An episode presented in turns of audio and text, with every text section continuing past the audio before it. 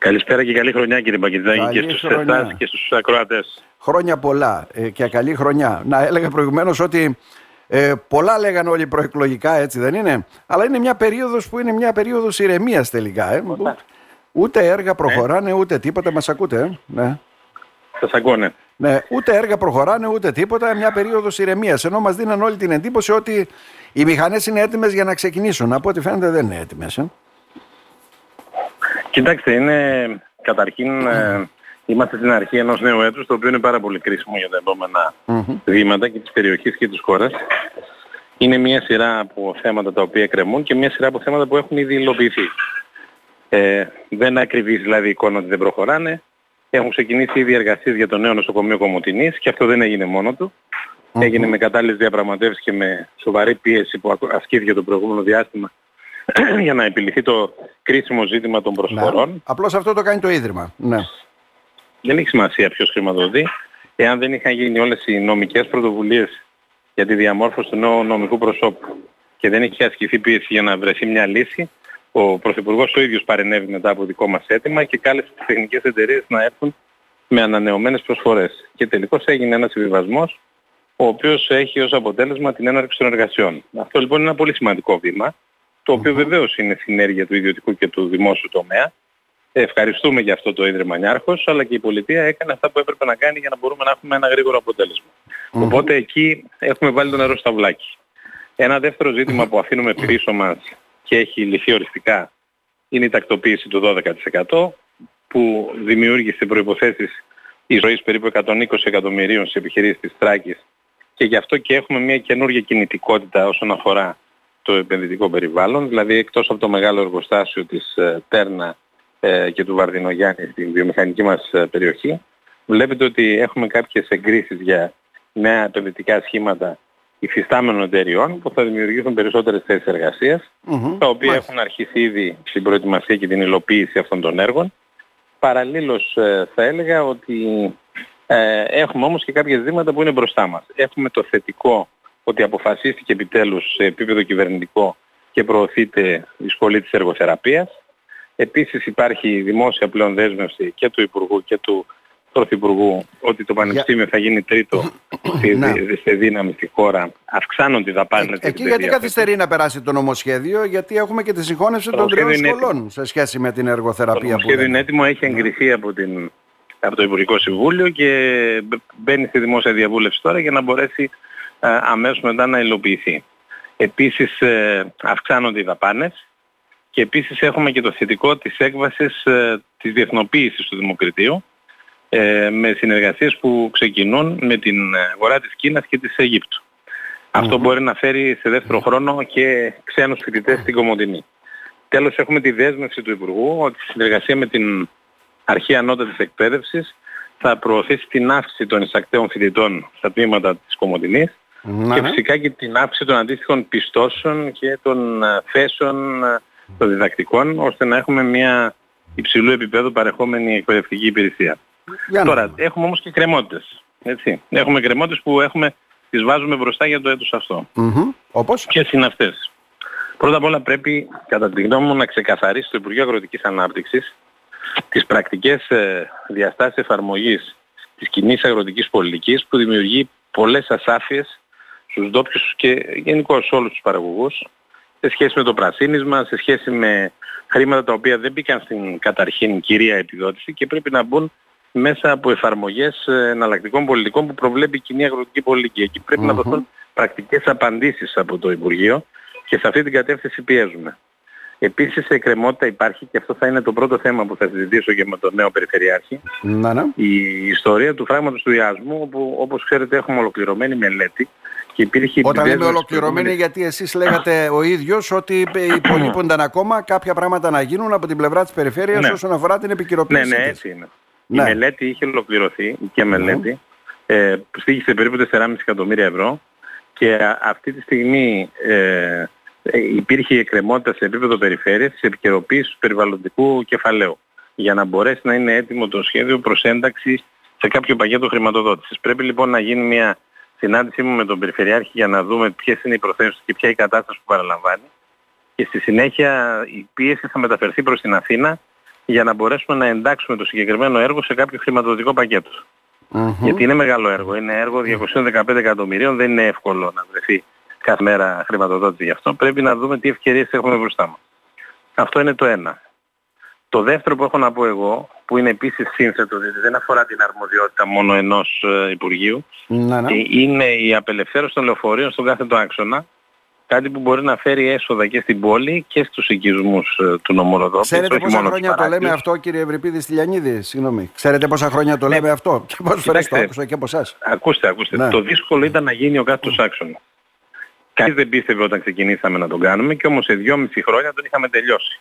Χρειάστηκε να αλλάξουν δύο κυβερνήσεις μετά για να ανοίξει η λειτουργία τους.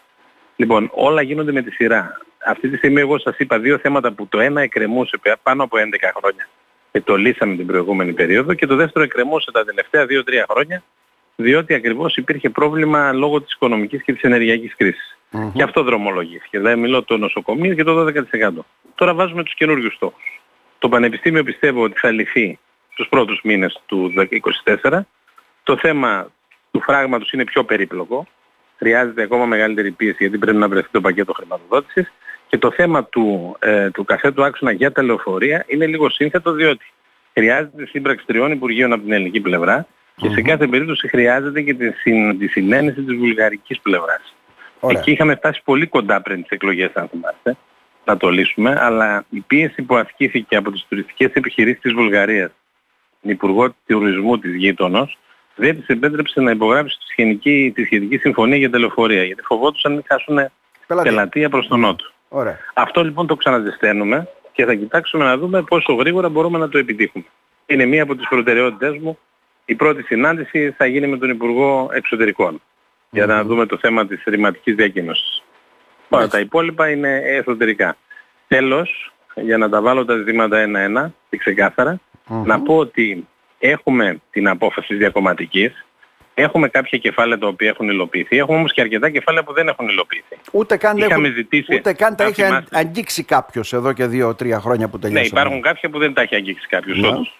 Αλλά είχαμε πει, ε, ασκώντας ε, κοινοβουλευτικό έλεγχο στον αρμόδιο, στους αρμόδιους υπουργούς την προηγούμενη περίοδο, ε, ότι θα χρειαστεί να συσταθεί μια επιτροπή Και αυτό θα κάνουμε τώρα. Το έχουμε ζητήσει και περιμένουμε ο πρόεδρος της Βουλής ε, πριν τις γιορτές μου είχε πει ότι αναμένει τις προτάσεις των κομμάτων για τους εκπροσώπους του κάθε κόμματος σε αυτή την Επιτροπή και στη συνέχεια θα προχωρήσουμε. Λοιπόν, ναι. ελπίζω ότι σύντομα θα μπορούμε να φτάσουμε ναι. σε Εκεί, αποτέλεσμα. Να θέσω ένα κομμάτι, ήταν και αυτό το θέμα βέβαια το δεύτερο κομμάτι της, του πορίσματος για κομματικής επιτροπής για τη διασυνοριακότητα και τα μειονοτικά, έτσι δεν είναι.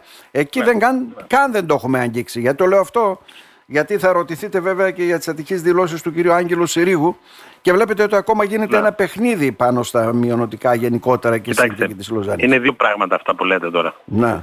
Το ένα έχει να κάνει με την μειονοτική πολιτική της Ελλάδος που ε, για την Ελλάδα η μουσουλμανική μειονότητα είναι θέμα εσωτερικής πολιτικής. Είναι, το έθεσα και στην αρμόδια επιτροπή όταν μας έκανε τη σχετική ενημέρωση του Υπουργού των Εξωτερικών.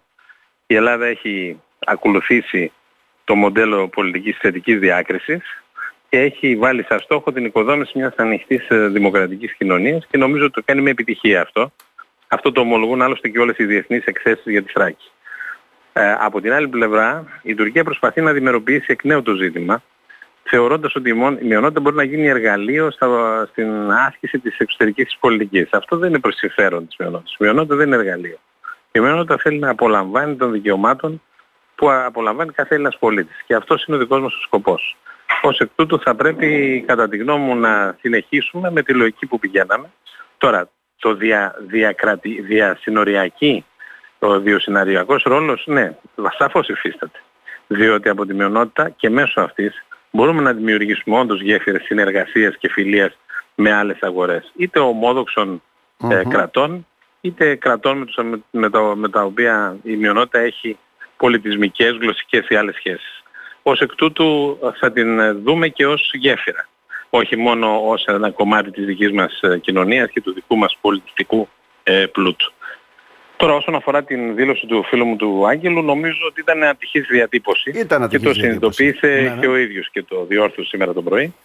Ε, οι συνθήκες όπως ξέρετε είναι αποτέλεσμα διαβουλεύσεων και διαπραγματεύσεων μεταξύ των κρατών. Να. Ιδιαίτερα διότι είναι πολυμερείς όπως η συνθήκη της Λοζάνης δεν ε, ανακαλούνται ούτε αναιρούνται έτσι εύκολα. Επειδή θα το θελήσει κάποιος ή θα το θελήσει κάποια εκ των συνιστών των πλευρών. Παρόλο που είναι παροχημένη σε πολλές διατάξεις. Εντάξει, και το ανέλησε βέβαια και ο ίδιος δεν θα την έλεγα. Υπάρχουν ναι. κάποιες ανενεργές διατάξεις και υπάρχουν και κάποιες διατάξεις τις οποίες έχει παραβιάσει ο ΜΑΗ Τουρκία. Όπως το καθεστώς αυτονομίας για παράδειγμα της Σύμπρου και της Ενέδου. Ή όπως παραδείγματος χάρη το σεβασμό προς την ελληνική μειονότητα της ε, πολης η οποία διώχθη με το προγράμμα και του 1955 και του 1964. Mm-hmm. Υπ' αυτή την έννοια λοιπόν, ναι, βεβαίως να κάνουμε τις παρατηρήσεις ότι δεν έγινε σεβαστή σε κάποιες διατάξεις της η συνθήκη, αλλά η συνθήκη αυτή θα πρέπει να θυμόμαστε ότι είναι η μακροβιότερη συνθήκη στον κόσμο που επέφερε και πολύ σημαντικά θετικά αποτελέσματα. Διότι δεν οριοθέτησε ε, τα σύνορα μεταξύ κρατών, ε, δεν υπογράφει απλά από δύο αλλά από πολύ περισσότερα κράτη, αλλά δι, διαμόρφωσε και ένα περιβάλλον, να θέλετε, σταθερότητας, συνεργασίας και ειρήνης για πάρα πολλές δεκαετίες. Ως εκ τούτου δεν μπορεί κανείς ούτε να την παραβλάψει, ούτε να την περιφρονήσει, ούτε βεβαίως και να την ασκήσει κριτική, διότι τα αποτελέσματα που έχει επιφέρει αυτή η συνθήκη είναι εντυπωσιακά. Δεν νομίζω ότι υπάρχουν πολλές διεθνείς που έφεραν τέτοια αποτελέσματα. Άρα είναι λήξαν το θέμα για τη Νέα ναι. Δημοκρατία. Βλέπω ότι το σηκώνουν ως σημαία βέβαια. Καλά, τώρα αυτός ο διάλογος πάνω σε αυτά τα ζητήματα και με τον τρόπο αυτό. Ναι. Θυμίζω ο Άγγελος ο Συρίγος με τις δηλώσεις του σήμερα επισήμανε την αστοχία κάποιες διατύπωσης που έκανε, ε, ξεκαθάρισε ορισμένα πράγματα. Νομίζω ότι δεν, δεν, δεν τίθε κάποιο ζήτημα. Mm-hmm. Τώρα όσοι το σηκώνουν και το σηκώνουν για να το εκμεταλλευτούν. Ε, απλά πρέπει να σκέφτονται Μάλιστα. όταν προσπαθούν να το εκμεταλλευτούν ότι μπορεί εκμεταλλευόμενοι μικροκομματικά ένα τέτοιο ζήτημα να κάνουν κακό σε εθνικό συμφέρον. Αυτό δεν είναι καλό. Μάλιστα. Κύριε Ευρυπίδη Στυλιανίδη, να σας ευχαριστήσουμε θερμά. Καλή χρονιά να ευχηθούμε και δημιουργική και πάνω απ' όλα. Και εύχομαι καλά. καλή χρονιά και όλα καλά για όλους τους πατριώτες μας και για την πατρίδα μας, η οποία πραγματικά αξίζει να παλέψουμε για αυτήν, γιατί έχει απίστευτες δυνατότητες που πρέπει να εκμεταλλευτούμε. Να είστε καλά.